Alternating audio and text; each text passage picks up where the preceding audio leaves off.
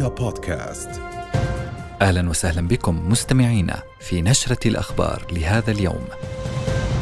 مع انقطاع الاتصالات والإنترنت عن قطاع غزة مجددا كثف الاحتلال الإسرائيلي قصفه الجوي والمدفعي على مناطق متفرقة من بينها خان يونس ورفح وجباليا والشجاعية. وسط تردي الأوضاع الإنسانية إلى مستوى غير مسبوق. الغارات العنيفة التي سوت جباليا والشجاعية بالأرض أسفرت عن مجازر متتالية راح ضحيتها عشرات الشهداء والجرحى إضافة إلى مفقودين تحت الأنقاض لا حصر لأعدادهم. كما استهدفت مدفعية الاحتلال مخيم النصيرات ومحيط مستشفى شهداء الأقصى ارتقى على إثرها الكثيرون.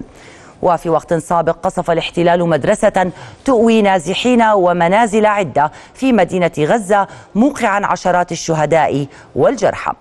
ومع إعلان الهلال الأحمر الفلسطيني إصابة 12 من طاقمه. جراء استهداف مقره حاصرت قوات الاحتلال مركز إسعاف في جباليا. بداخله 127 شخصا من بينهم مسعفون ونازحون. وفي ساعات الصباح الأولى أوقع الاحتلال شهداء وجرحى في قصف جوي على منازل في جباليا شمالي القطاع وعلى مناطق مختلفة في رفح. ووسط اشتباكات ضارية في محاور عدة تركزت في خان يونس والشجاعية. أكدت المقاومة قبل دقائق مقتل أربعة جنود من الاحتلال وإصابة آخرين بعد الاشتباك معهم في منطقة السرايا في مدينة غزة. كما ذكرت أنها استهدفت دبابة ميركافا بقذيفة الياسين 105 في منطقة تل الزعتر شمال قطاع غزة. وأعلنت المقاومة أيضا أنها استهدفت قوة من 12 جنديا تحصلت داخل مبنى في حي الدرج. كما ذكرت أنها استهدفت ثلاثة دبابات ميركافا شرق معسكر جباليا كما فجرت المقاومة فتحة نفق في جنود الاحتلال شرق خان يونس وأكدت وقوع أفراد القوة بين قتيل وجريح. وفي وقت سابق استهدفت المقاومة آليتين للاحتلال بقذائف تاندوم في منطقة المغراقة وسط قطاع غزة كما جددت قصف موقع العين الثالثة في غلاف غزة برشقات صاروخية. وأوقعت المقاومة إصابات في اشتباكات مع جنود الاحتلال بالأسلحة الرشاشة في حي الشجاعية. وفي غمرة تلك المعارك والمواجهات أعلن جيش الاحتلال الإسرائيلي مقتل ضابطين في اشتباكات مع فصائل المقاومة الفلسطينية جنوب قطاع غزة ليرتفع عدد قتلى منذ السابع من أكتوبر إلى 466 من بينهم 134 قتلوا خلال التوغل البري الذي بدأ في السابع والعشرين من الشهر نفسه. واعترف جيش الاحتلال بإصابة 29 جنديا في معارك قطاع غزة خلال الأربع والعشرين ساعة الماضية. وأمس الثلاثاء أعلن جيش الاحتلال مقتل ضابط وجندي في معارك في شمالي القطاع. كما كشف عن إصابة 15 ضابطا وجنديا في معارك الساعات الأربع والعشرين الماضية ستة منهم بجروح خطيرة. ومع إعلانه حصيلة قتلى قال جيش الاحتلال إنه قصف أكثر من 300 موقع منذ يوم أمس. ونعود إلى مراسلنا في مدينة رفح في قطاع غزة. غازي العلول أهلا بك. غازي نتابع معك جديد المشهد في الساعات الماضية. تفضل. لنا تحية لك. دعيني أبدأ من أقصى جنوب القطاع. هنا من رفح حيث الأحزمة النارية التي شهدناها خلال الساعات الماضية والتي أسفرت عن 11 شهيدا جراء هذه الغارات التي طالت مسجد آه، آه، آه، علي بن أبي طالب بالإضافة إلى أحد المنازل وأيضا جمعية خيرية كانت تقدم المساعدات للفلسطينيين النازحين، الاستهدافات كانت في مناطق مهولة بالسكان وفي مناطق ادعى الاحتلال أنها مناطق آمنة، 11 شهيدا ولا زال هناك العشرات عمليا تحت الأنقاض فيما تواصل أجهزة الدفاع المدني محاولة انتشال بقية الجثامين والتي لا يعرف عددها حتى هذه اللحظة. هذا يتزامن مع استمرار الاشتباكات العنيفة والضارية بالإضافة إلى الأحزمة النارية والغطاء الناري الكثيف في مدينة خان يونس على اعتبار أن الاحتلال أضاف إلى قواته المتوغلة في هذه المدينة بعض الفرق الهندسية والفرق الاستخباراتية. والهدف من ذلك هو الوصول إلى الأهداف المعلنة من قبل جيش الاحتلال المتعلقة بالبحث عن قادة حماس وقتلهم بالإضافة إلى العثور على الأسرى وتحريرهم. ولكن حتى هذه اللحظة بعد 75 يوما لا زال الاحتلال يفشل في كل هذه المساعي. في حي الشجاعية الذي شهدنا بعض الصور واللقطات المؤلمة المتعلقة بالاستهدافات العنيفة التي تزامنت في نفس اللحظة ونفس الدقيقة محيت 56 آه، آه، آه، مبنى عن وجه الأرض وأصبح أثرا بعد عين نتيجة هذه الغارات الكثيفة والعنيفة وهو الأمر الذي يدلل على أن الاحتلال فشل على الأرض عمليا من الوصول إلى عمق هذا الحي والذهاب نحو تحقيق أهدافه.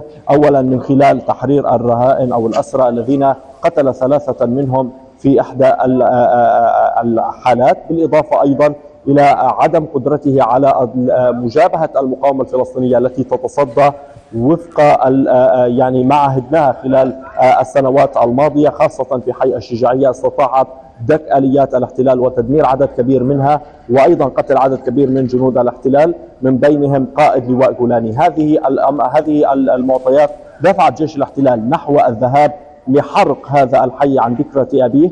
وتدميره بشكل كامل. هناك عشرات الشهداء بالتأكيد ولكن لصعوبة الموقف وحساسية هذه المنطقة يصعب على سيارات الإسعاف الوصول إلى هناك. عمليا أيضا نشهد بعض التوغل في الشوارع الرئيسية مثل شارع الثلاثيني الذي خلف سبعين شهيدا الاستهدافات التي جرت فيه آه، بطبيعة الحال. وأيضا منطقة الصبرة هناك استهدافات واشتباكات عنيفة في هذه المنطقة التي كانت قوات الاحتلال قد انسحبت منها آه، من هذه المناطق. خلال الأيام الماضية ولكن هي عادت إليها مرة أخرى وسط حالة من القلق والخوف للفلسطينيين الذين باتت أمامهم الخيارات محدودة. هم لا يعرفون إلى أين من الممكن أن يذهبوا بعد ذلك على الرغم من أنهم صمدوا على مدار 75 يوما في مدينة غزة وشمال القطاع ولم يخرجوا منها بتاتا.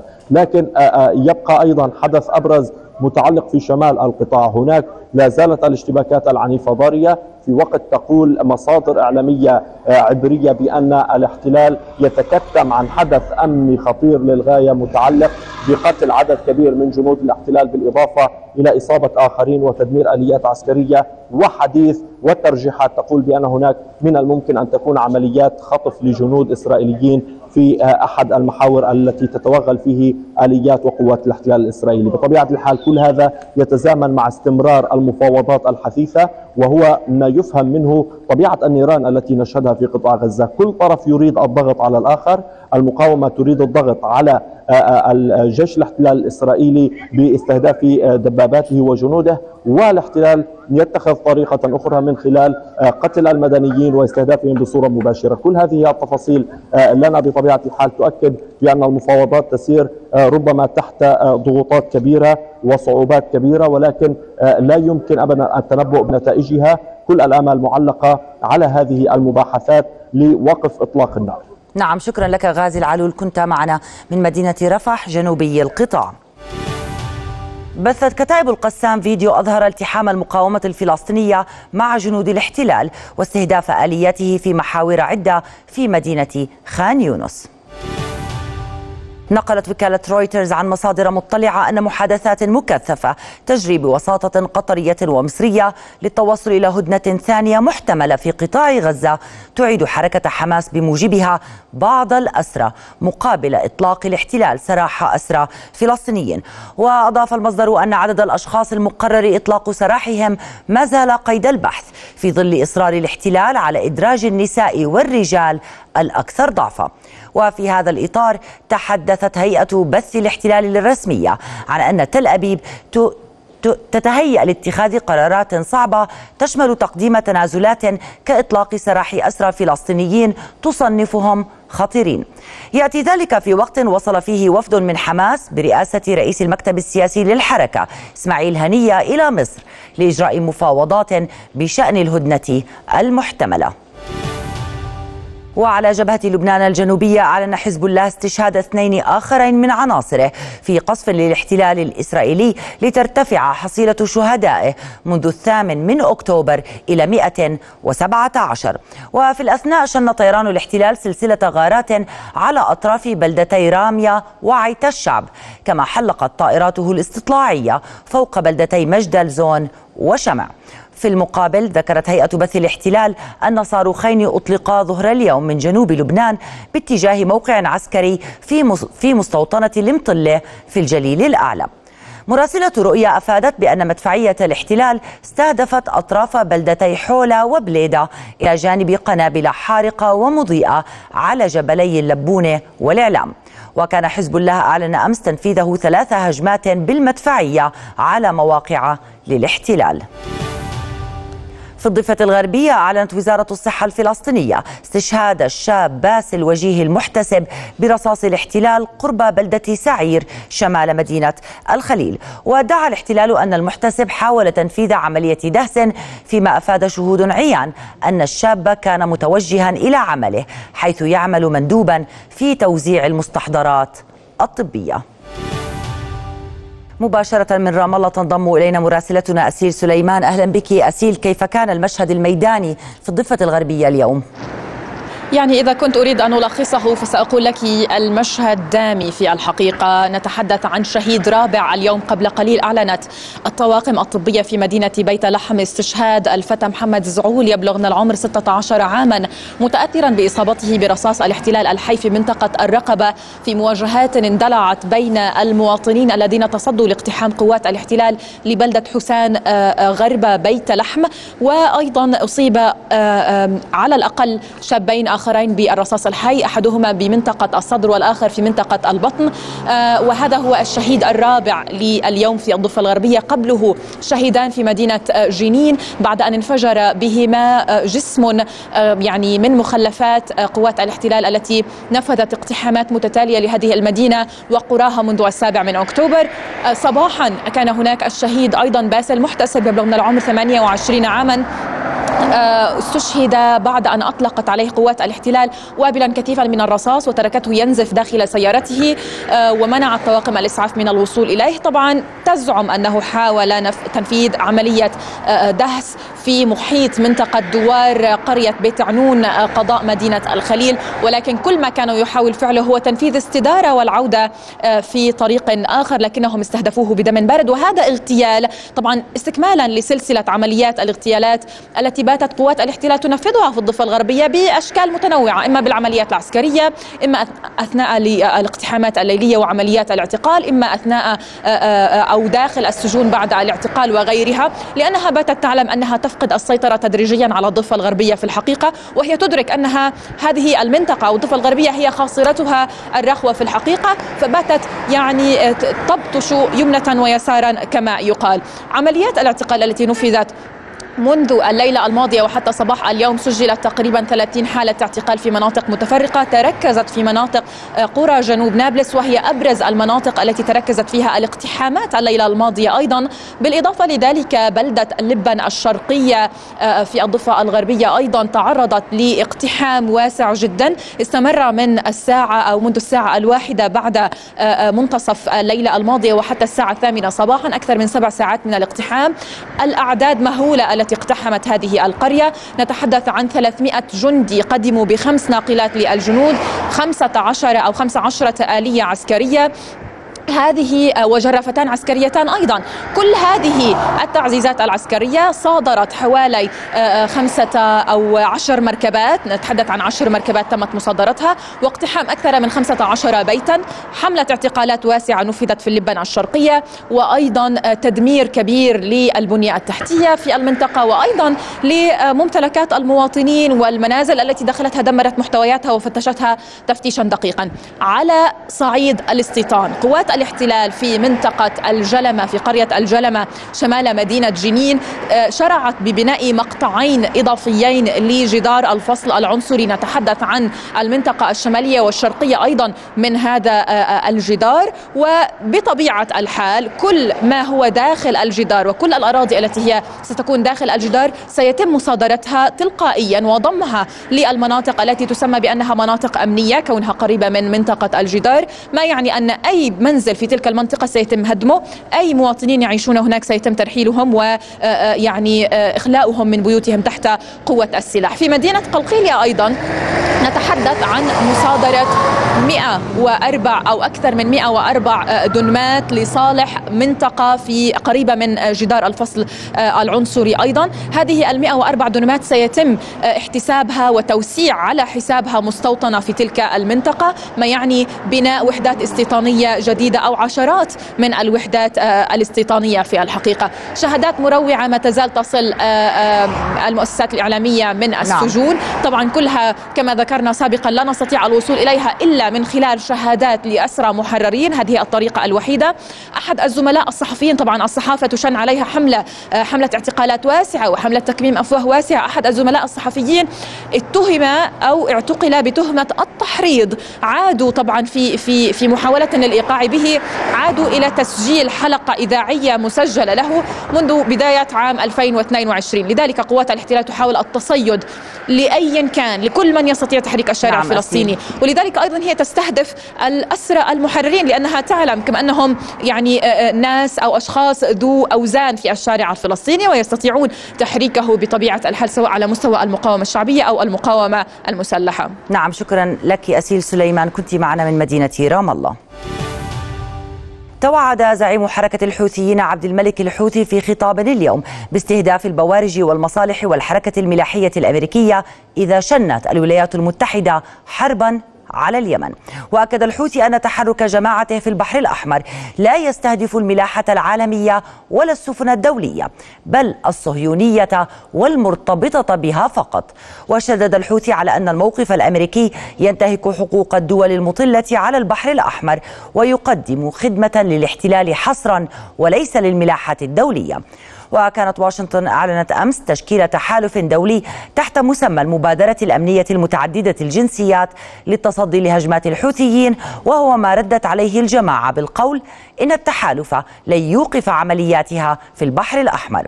هذا وذكر موقع بلومبرج للأنباء الدولية أن أكثر من 100 سفينة شحن تغير مسارها من البحر الأحمر إلى طريق رأس الرجاء الصالح تجنبا لهجمات الحوثيين.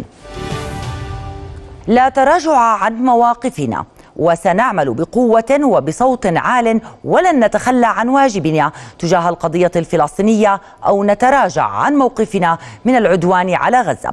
هذا ما أكده جلالة الملك عبد الله الثاني خلال لقائه قيادات دينية مقدسية وأردنية اليوم. وشدد جلالته على ضرورة الوقوف متحدين في الدفاع عن المقدسات الإسلامية والمسيحية في القدس. وفيما يتعلق بغزة شدد على أن أي هدنة يجب أن تفضي إلى وقف إطلاق النار وعودة الطرفين إلى طاولة المفاوضات بهدف إيجاد حل للقضية الفلسطينية على أساس حل الدولتين الذي يلقى اجماعا دوليا. وفي لقاء آخر اليوم في قصر الحسينية مع وزير الخارجية والتنمية البريطاني ديفيد كاميرون جدد جلالته الدعوة إلى الوقف الفوري لإطلاق النار في قطاع غزة وحماية المدنيين. ودعا جلالته المجتمع الدولي والدول المؤثرة إلى الضغط على تل أبيب من أجل وقف حربها على القطاع. وقال إن استمرار العدوان على غزة أدى إلى تفاقم الكارثة الإنسانية ما يستدعي تحرك العالم بشكل عاجل لتقديم المساعدات بشكل دائم وكاف. وفي السياق ذاته أكد وزير الخارجية أيمن الصفدي لنظيره البريطاني ديفيد كاميرون موقف الأردن الثابت في رفض أي محاولة لتهجير الفلسطينيين داخل أرضهم أو خارجها والاستعداد للتصدي له بكل الإمكانات. وبحث الصفدي وكاميرون الجهود المبذولة للتوصل إلى وقف إطلاق النار وضمان إيصال مساعدات إنسانية كافية ودائمة وفورية إضافة إلى بحث الأوضاع الكارثية في غزة.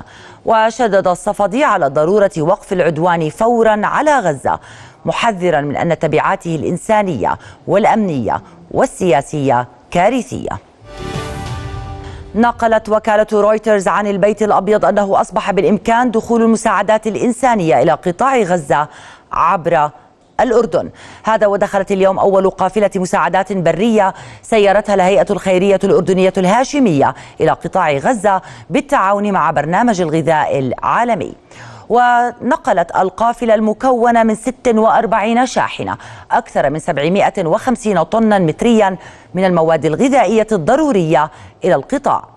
وبذلك يرتفع عدد الشاحنات الأردنية المرسلة إلى غزة إلى 76 شاحنة منذ السابع من أكتوبر. وكانت الهيئة الخيرية أرسلت حمولة 21 طائرة وقوافل برية إلى القطاع المنكوب بالتعاون مع الجيش العربي.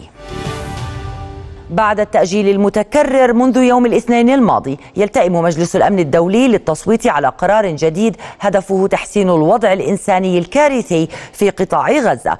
ويتفاوض الأعضاء الخمسة عشر منذ عدة أيام على نص مكون من أربع صفحات اقترحته دولة الإمارات على أمل أن يتمكن أعضاء مجلس الأمن من التحدث بصوت واحد. وتدعو النسخة الأخيرة من مشروع القرار إلى وقف عاجل للأعمال القتالية للسماح بوصول المساعدات الإنسانية على نحو آمن ودون عوائق وإلى اتخاذ تدابير عاجلة من أجل وقف دائم للأعمال القتالية.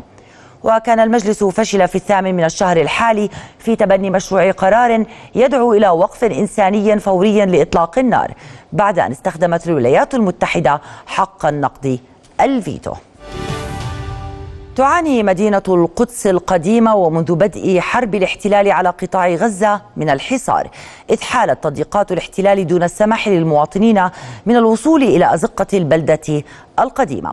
حارة النصارى إحدى حارات البلدة القديمة تعد الأكثر تأثرا في ظل عزلة تامة. وفي الأردن لا يختلف الأمر. فبعد قرار مجلس الكنائس الأردني إلغاء مظاهر الاحتفال بعيد الميلاد المجيد ورأس السنة تضامنا مع الأشقاء في قطاع غزة واحتراما لدماء الشهداء الزكية غابت مظاهر الاحتفالات في الشوارع والكنائس والفنادق والأسواق. تجار وأسر في مدينة الفحيص أكدوا حصر مظاهر الاحتفال بالمنازل وللأطفال فقط في حين أشاروا إلى تأثرهم بتبعات الحرب اقتصاديا وانعكاس ذلك على الأسواق. بعد استماعه لخطاب مشروع الموازنة للسنة المالية 2024 أحال مجلس النواب وبالإجماع مشروع القانون إلى اللجنة المالية لمناقشة ما جاء فيه. وزير المالية محمد العسعس توقع في خطاب الموازنة نمو الناتج المحلي الإجمالي بنسبة 2.16% من الناتج المحلي الإجمالي كاشفا أن إجمالي النفقات العامة المتوقعة في 2024 يبلغ 12 مليارا و337 مليون دينار مقسمة كالتالي. عشرة مليارات وستمائة مليون دينار كنفقات جارية ومليار وسبعمائة مليون دينار كنفقات رأسمالية. وتبلغ قيمة الإيرادات العامة المتوقعة بحسب مشروع الموازنة للسنة المالية 2024 نحو 10 مليارات و300 مليون دينار بارتفاع مقداره 8.19% عن عام 2023 ليصبح العجز المقدر في الموازنة الجديدة قرابة 812 مليون دينار. وتحدث العسعس عن إنجازات مالية للحكومة بنيت على عدد من الثوابت من أبرزها عدم رفع الضرائب أو فرض ضرائب جديدة بالإضافة إلى محاربة التهرب الضريبي وتعزيز الإنفاق على الحماية الاجتماعية. النواب وقبل التصويت على إحالة مشروع قانون الموازنة إلى لجنتهم المالية أبدوا ملاحظات تتعلق بالديون الداخلية على الحكومة والدين الخارجي وبنود أخرى تتعلق بفوائد البنوك والمتقاعدين العسكريين والمدنيين وصندوق دعم الطالب. ومن المتوقع أن تبدأ اللجنة المالية بناقشة المشروع مع الوحدات والهيئات الحكومية مطلع الأسبوع المقبل. ارتفعت أسعار الذهب في الأردن بحسب النشرة اليومية الصادرة عن النقابة العامة لأصحاب محلات التجارة وصياغة الحلي والمجوهرات. فقد بلغ سعر بيع جرام 21 41 دينارا و40 قرشا فيما بلغ لغايات الشراء من محلات الصاغة 39 دينارا و70 قرشا. وبلغ سعر بيع جرام 24 48 دينارا و60 قرشا وعيار 18 بلغ 6 وثلاثين دينارا وتسعين قرشا. عقدت هيئة تنسيق المجتمع المدني همم اجتماعا اليوم لبحث الآليات التي يمكن من خلالها المحافظة على استقلالية مؤسسات المجتمع المدني الأردنية بعد سحب عدد من الجهات المانحة. التمويل من بعض المؤسسات المحلية التي أظهرت دعمها وتضامنها مع حقوق الشعب الفلسطيني ورفضها للإبادة الجماعية وازدواجية المعايير الدولية. وخلال الاجتماع الذي ضم عشرات المؤسسات أجمع المشاركون على أن العدوان على قطاع غزة عزز من أهمية تشاور المؤسسات المحلية والعمل معا لضمان استقلاليتها والاعتماد على الذات في ظل تهديد مبدأ الاستقلالية من الجهات المانحة والممولة.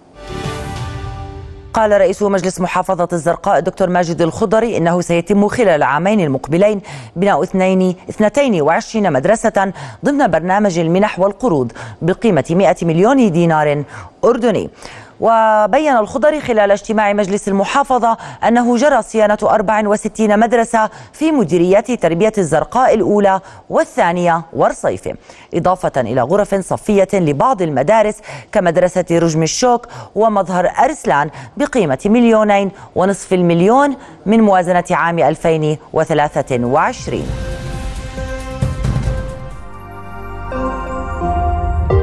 رؤيا بودكاست.